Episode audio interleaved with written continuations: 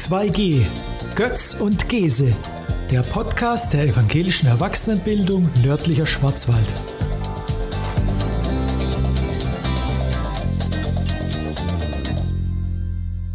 Herzlich willkommen zu der siebten Folge der zweiten Staffel unseres Podcasts 2G Götz und Gese.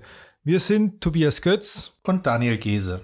Wir beschäftigen uns in dieser Podcast-Staffel mit Themen rund um die Bibel. Krankheitsbedingt hatten wir nun länger äh, eine Pause, leider, aber so war es jetzt halt. Gleichzeitig wird es heute die letzte Folge von 2G sein. Daniel, du verlässt den Nordschwarzwald leider und wechselst die Stelle. Wohin geht es denn für dich? Ich werde ab März in Stuttgart-Burtnang auf einer Pfarrstelle meiner Tätigkeit weiter nachgehen. Das ist äh, bestimmt schön für die dort, äh, schade für uns, aber ja, das heißt auch für den Podcast, dass wir jetzt dieses Projekt 2G, Götz und Gese, dann auch leider hiermit ähm, abschließen und ich freue mich, dass wir aber heute nochmal die Gelegenheit haben, eine finale Podcast-Staffel aufzuzeichnen. Und zum Abschluss unseres, unserer Themenreihe oder der, der Themen rund um die Bibel wollen wir darin den Fokus heute auf das Verhältnis von Altem Testament und Neuem Testament legen. Wie verhält es sich mit den zwei Testamenten? Warum gibt es eigentlich zwei Testamente? Ist mit dem Neuen Testament dann das Alte hinfällig? Also das Neue heißt erstmal das Neue, weil es das Alte gibt eine Grundlage, auf der sich die Schriften in einer Beziehung weiterentwickelt haben. Ähm, man kennt vielleicht noch dieses Gedicht in des alten Bundes Schriften äh, und so weiter. Da sind die Bücher aufgezählt, die ähm, die Grundlage bilden, auf der sich dann äh, der christliche Glaube ausgebildet hat. Denn der christliche Glaube hat einen Ursprung. Er ist nicht vom Himmel gefallen, er ist nicht aus dem Nichts entstanden, will ich sagen. Er hat Wurzeln und eine Grundlage im Glauben des Volkes Israel und der Gott, der der Vater Jesu Christi ist, ist der Gott Isaaks, Jakobs, Abrahams, der Gott, der die, das Volk Israel aus Ägypten geführt hat. Und deswegen sind diese Zeugnisse von diesem Gott auch für uns wichtig und gut zu kennen. Und was machen wir dann letztendlich mit dem Alten Testament? Wir lesen es als Teil des Zeugnisses, mit dem sich Gott uns offenbart, also zeigt. Sein Wesen zeigt, seine Liebe zu uns zeigt, sein Verhältnis zu seiner Schöpfung zeigt. Das heißt, wir, wir brauchen auch das Alte Testament, um das Neue Testament verstehen zu können. Ja, in verschiedener Hinsicht. Einmal, weil im Neuen, in den Texten des Neuen Testamentes immer wieder Zitate und auch Bilder aus den Schriften des Alten Testaments aufgenommen werden. Jesus selber zitiert immer wieder aus dem Alten Testament. Paulus nimmt immer wieder Zitate auf aus verschiedenen Büchern redet von Abraham, von Sarah und Hagar oder äh, selbst sogar im Römerbrief an berühmter Stelle wird Habakuk, der Prophet, zitiert. Und so geht's, also als es, wenn es um die Rechtfertigung geht und darum, dass der Gerechte aus Glauben lebt, kommen wir auch auf ein alttestamentliches Zitat, das mag die Protestanten interessieren. So brauchen wir einerseits dieses Alte Testament, um da hinzukommen und das zu verstehen und einbinden zu können. Aber wir brauchen es eben auch, um die Entwicklung und Geschichte der, des christlichen Glaubens weiter verstehen zu können.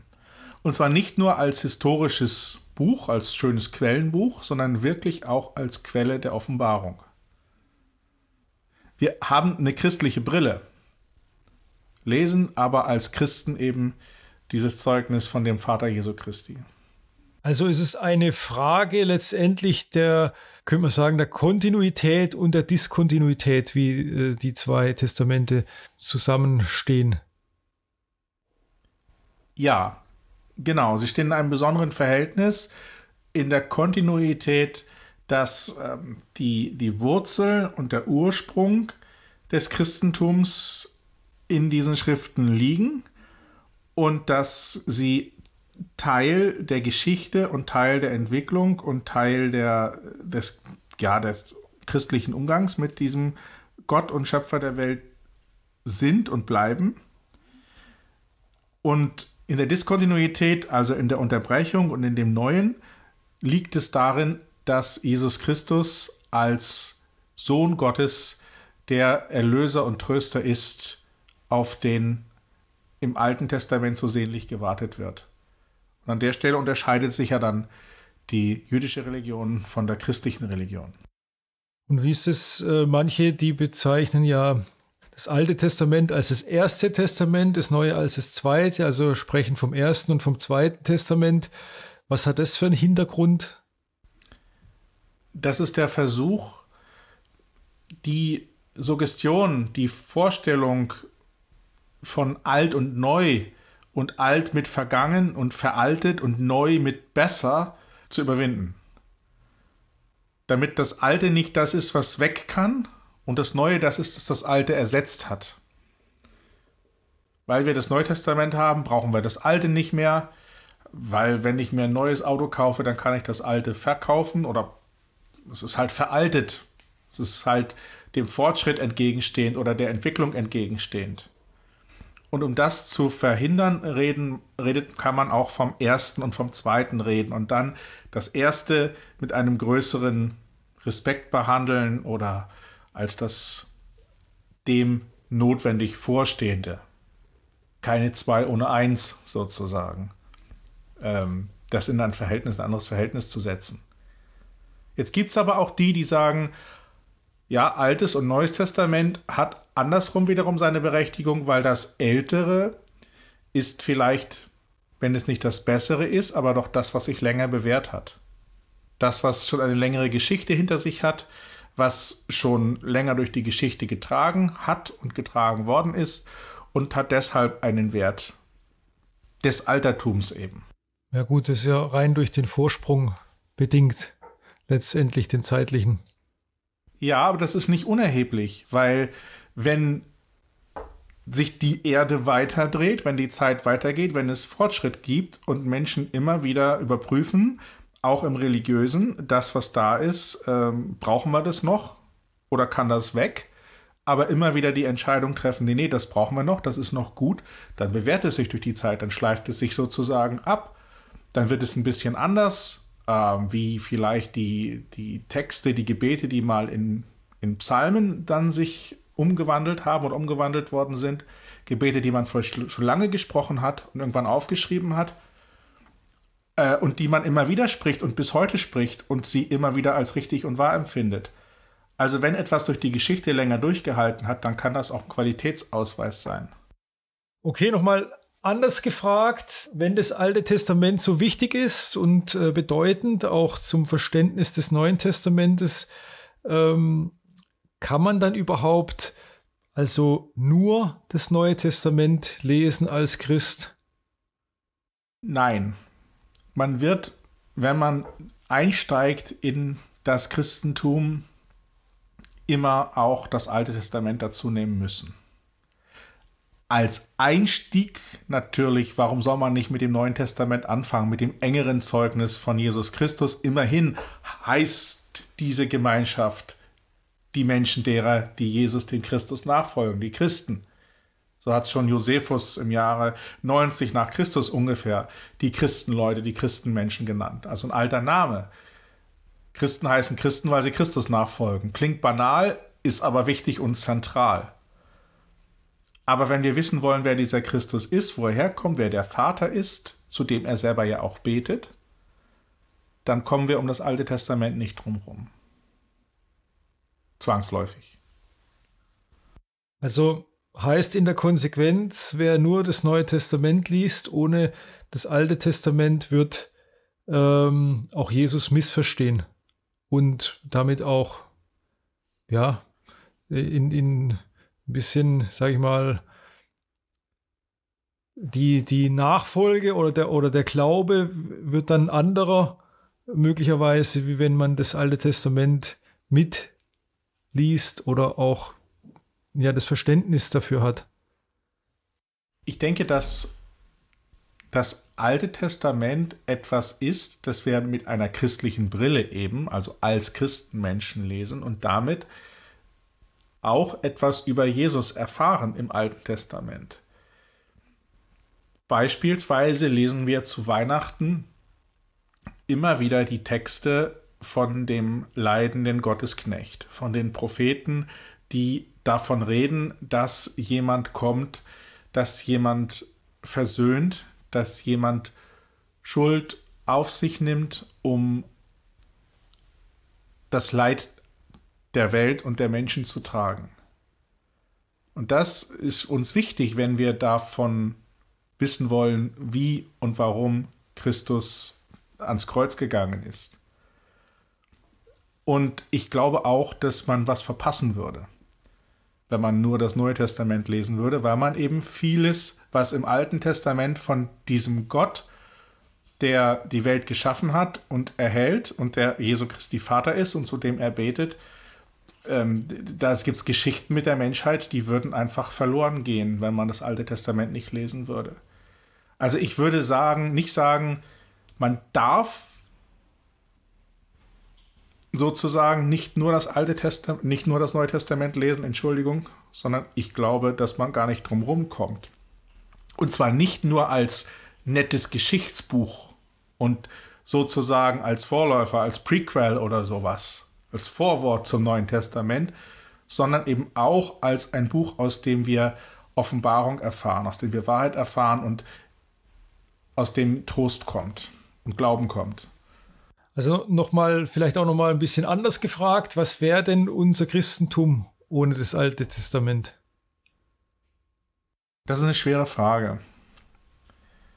Ich glaube, es wäre ärmer, es wäre enger und ich bin mir gar nicht sicher, ob das Christentum als historische Gemeinschaft von Menschen wirklich so lange überdauert hätte, wenn das Alte Testament nicht Teil auch unserer Heiligen Schrift wäre. Der Versuch ist alt. Da gibt es schon im ersten Jahrhundert nach Christi Geburt die ersten Leute, die sagen, also mit dem Alten Testament, das ist ja nun wirklich, das ist die jüdische Schrift, die brauchen wir nicht mehr. Wir haben ja jetzt inzwischen unsere eigenen Schriften, Evangelien und Briefe von Paulus und vielleicht noch von ein paar anderen Leuten dann lass uns doch eine eigene Sammlung machen und das Alte Testament rausschmeißen. Man hat sich dagegen vehement gewehrt in der alten Kirche. Ganz berühmt geworden ist ein Mann, von dem man eigentlich nur von seinen Gegnern weiß, nämlich Markion. Der hat gesagt, also das Alte Testament, das können wir gar nicht mehr brauchen. Und der hat Pech und Glück gleichzeitig gehabt. Er ist so gehasst worden oder so ähm, verdammt worden, dass er gut überliefert ist, nämlich durch seine Gegner. Die mussten ja immer aufschreiben, wogegen sie was haben. Und er hat was ins Rollen gebracht, wovon ja die Bibel letztendlich dann auch entscheidend, ähm, soll ich sagen, profitiert hat oder ähm, sie letztendlich so auch in der Form entstanden ist, wie wir sie heute haben. Die Bibel ist erst zur Bibel geworden durch die Diskussion um Markion, beziehungsweise darum, ob die alten Schriften des Alten Testaments dazugehören und wenn ja, welche. Und so ist in der Zeit diese Kanon-Diskussion, also welche Schriften gehören dazu und welche Schriften gehören nicht dazu, zu dieser Sammlung von heiligen Schriften für Christenmenschen. Das ist damit ins Rollen gekommen. Genau. Und man hat sich damals dafür entschieden und gesagt, wir kommen aus dem jüdischen Glauben und wir brauchen diese Quelle der Offenbarung, eben dieses Gottes Abrahams, Isaaks, Jakobs und Jesu, der ja in dieser Reihe steht. Die, darauf können wir nicht verzichten. Das brauchen wir als, als Glaubensgrundlage für uns dazu. Norm oder Lesebrille sozusagen für diese Schriften sind dann die vom Neuen Testament. Die Evangelien, Briefe des Paulus und so weiter. Und wie ist es, ich sage mal, die neuere theologische Diskussion darum? Diese Versuche oder die Fragen darum, ob das Alte Testament ein wichtiger und legitimer Teil der christlichen Offenbarungsquellen ist, ist immer wieder gestellt worden. Luther selber hat sie gestellt, als er seine Bibel übersetzt hat, hat er ja im Neuen Testament zum Beispiel ein paar Änderungen vorgenommen. Da gab es Bücher, die hat er ja aus dem Kanon, aus der Sammlung entfernt. Zum Beispiel die Makkabäerbücher, die sind für uns Evangelische immer nur als Anhang, als Apokryphen, also Schriften, die zwar gut zu lesen sind, aber dem Evangelium nicht gleichzustellen sind, in so eine zweite Abteilung verbannt. Und zwar in dem Fall einfach formal, weil er gesagt hat, die gehören eigentlich ins Alte Testament, aber das Alte Testament ist doch hebräisch geschrieben. Diese Bücher gibt es nur auf Griechisch, die können also gar nicht dazugehören. Und dann hat er im Neuen Testament die Ordnung der Bücher auch noch geändert und hat die Bücher, die seiner Meinung nach nicht so richtig viel von Christus sprechen oder auch in einer Art und Weise von Christus sprechen, die ihm nicht so gelegen hat, ganz ans Ende getan. Also ganz berühmt der Jakobusbrief, diese stroherne Epistel. Also da kannst du noch so drauf hauen, da kommt nicht mehr viel an Glaubensgewinn raus, war Luther der Meinung. Also da ist diese Diskussion auch schon weitergegangen. Und dann hat sie sich, ist sie auch nochmal aufgeflammt, äh, zum Beispiel im 19. Jahrhundert, Ende des 19. Jahrhunderts, da hat es in Berlin einen sehr einflussreichen, berühmten Kirchengeschichtler gegeben, Adolf von Harnack, der sich sein Leben lang auch mit eben Markion beschäftigt hat und der der Meinung war, ja, also Christentum ist etwas, das eine Botschaft hat, die immer gleich ist, wie ein Kern, zum Beispiel der Kern einer Nuss, äh, aber da diese Form, die ändert sich im Laufe der Geschichte. Wie eine Schale, die, die um so einen Kern herum ist. Die ihn einerseits schützt und die den Kern erst Kern sein lässt, aber die andererseits auch immer abgepult werden muss, wenn man an den Kern kommen möchte. Und ähm, Hanak sagt, das Evangelium hat, oder das Evangelium ist ewig Gleiches in geschichtlich wechselnden Formen. Das heißt, äh, die Schrift das Griechisch, diese Umwelt, diese Sprache, diese Philosophie, in der die Evangelien zum Beispiel geschrieben sind und in der Paulus geschrieben hat, die versteht heute kein Mensch mehr. Wir müssen sehen, was ist der Inhalt der Botschaft und dann sollten wir neue Worte finden oder neue Ausdrücke finden, die für uns heute ähm, ansprechender sind. Und das Alte Testament ist ja noch älter, ist ja noch weiter weg. Da kannst du ja noch mal tausend Jahre draufpacken. Das versteht nun wirklich kein Mensch mehr. Deswegen ähm, sollten wir diesen Ballast loswerden und sollten uns äh, aufmachen und neue Reformen finden, um dieses ewig Gleiche irgendwie erhalten zu können. Und diese Diskussion ist ja vor circa zehn Jahren auch nochmal wieder aufgenommen worden, auch wieder von einem Berliner Theologen, Notger Slenska, der auch nochmal die Diskussion darum angestoßen hat, ob wir denn nicht auf das Alte Testament als Offenbarungsschrift verzichten sollten als Christen, denn es ist ja die Offenbarungsschrift einer anderen Religion, nämlich der jüdischen Religion. Und Christen haben sich davon ja unterschieden, gerade im Anfang, als die Frage war, zum Beispiel müssen alle Menschen, die Jesus nachfolgen, erst jüdischen Glaubens sein. Also entweder dürfen sie überhaupt nur dem Volk Israel angehören oder müssen sie sich wenigstens beschneiden lassen und den entsprechenden Geboten und Regeln folgen? Das ist ja diese Diskussion zwischen Paulus und Petrus am Apostelkonzil schon. Äh, und da sieht man, nein, die Christen haben sich versucht zu unterscheiden von den Juden. Und wenn wir das konsequent weiterziehen und sagen, das, was da geredet wird, das ist vielleicht gut religionsgeschichtlich zu wissen, aber für unsere Identität stiftet nicht das Alte Testament, sondern nur das Neue Testament die Grundlage. Also diese Fragen tauchen immer wieder auf und sie werden immer wieder bislang so beantwortet von einer großen Mehrheit, sowohl in der, in der theologischen Diskussion, also in der Fachdiskussion, als aber auch in der gemeindlichen Diskussion, dass auf das Alte Testament nicht verzichtet werden will. Also jenseits auch von allen wissenschaftlichen Argumenten stellt sich auch die Frage, welche Bücher werden dann gebraucht im gottesdienstlichen Gebrauch? Welche Bücher werden denn gelesen? Wir haben ja selber eine, eine Folge gemacht, ich glaube, es war die vierte Folge in dieser Staffel, wo wir einen alttestamentlichen und eine, Neu eine neutestamentliche Figur äh, miteinander in Beziehung gesetzt haben und gesehen haben, dass da Lebendigkeiten drin sind und dass da Trost drin ist und dass da Wahrheiten drin sind, die, die uns tragen. Und solange das immer noch bestätigt wird, glaube ich auch nicht, dass einerseits das Fragen aufhört, aber andererseits sich die Antworten ändern werden.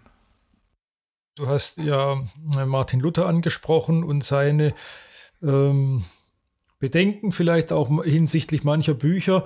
Warum hat er zum Beispiel, jetzt du hast den Jakobusbrief angesprochen, den nicht einfach rausgelassen aus der Bibel?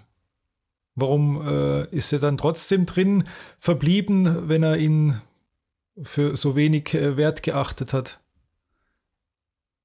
Luther hat schlechterdings keinen Grund gefunden, diese Bücher aus dem Neuen Testament zu entfernen, weil es keinen formalen Grund gegeben hat. Er hat sie vorgefunden in der lateinischen Übersetzung und in den griechischen Schriften, die er, die er vorliegen hatte, als Teil des Neuen Testaments und hat keinen solchen formalen Grund gefunden, wie ich es beim Makkabäerbuch erwähnt habe, dass sie zum Beispiel in einer anderen Sprache äh, geschrieben worden seien oder so.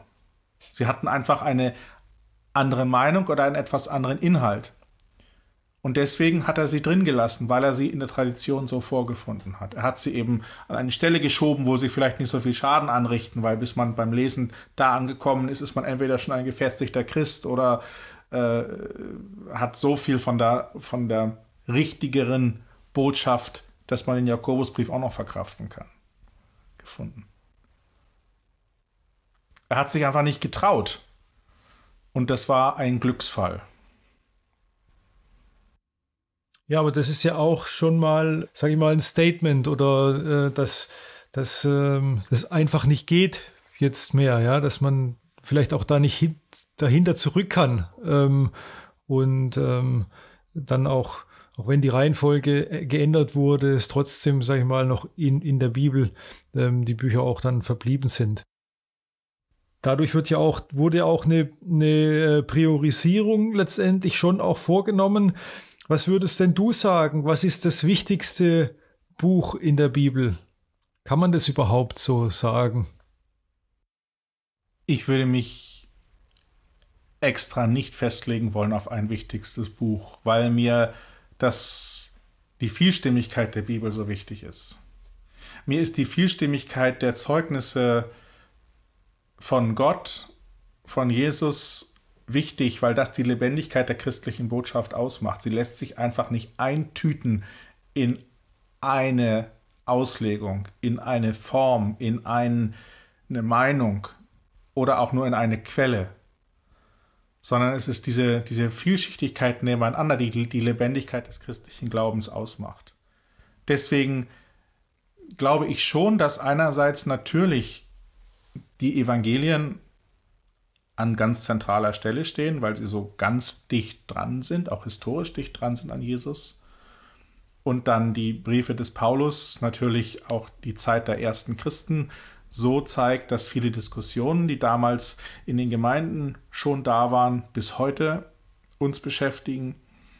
Und dann in einem, in einem dritten, in einer dritten Schicht sozusagen das Alte Testament und auch vielleicht die Briefe, die jetzt nicht gerade Paulus selber geschrieben hat, das Ganze tragen, das Fundament sind, auf dem das Ganze steht.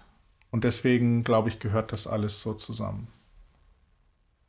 Ja, das ist doch auch ein ein schönes Schlusswort letztendlich am Ende von dieser ähm, Podcast-Staffel, von auch unserem Jahresthema. Das ist ähm, aus dem Jahr 2022, das jetzt äh, in 23 äh, rüber geschafft hat, aber das ist ja auch genau die Brücke, äh, die wir schlagen wollen, auch in die Zukunft. Das ist nicht auf ein Jahr begrenzt, ja, die Beschäftigung mit der Bibel, sondern soll auch weitergehen. Unser Thema war ja Bibel leben, verstehen. Und äh, ich hoffe und wünsche mir, dass auch ja, diese Podcast-Folge da einen Beitrag dazu geleistet hat oder auch ihn ein Beitrag war, um die Bibel ein Stück weit auch äh, besser zu verstehen, um äh, sie auch mit Leben zu füllen oder ins Leben zu holen. Und ähm, da wünsche ich auch Ihnen, dass Sie ja weiter ähm, gute Entdeckungen machen in der Bibel, die unterschiedlichen Bücher und ähm, ja, dieses Zusammenspiel auch gerade ähm, von dem Alten Testament und dem Neuen und ähm, das als ähm, wirklich ein Gesamtheit, eine Bibliothek mit 66 Büchern, die wir da haben und äh, uns auch sehr wertvoll sind. Und ja, freue ich mich, dass wir diese Staffel so ähm, machen konnten, auch über den Abschluss jetzt heute.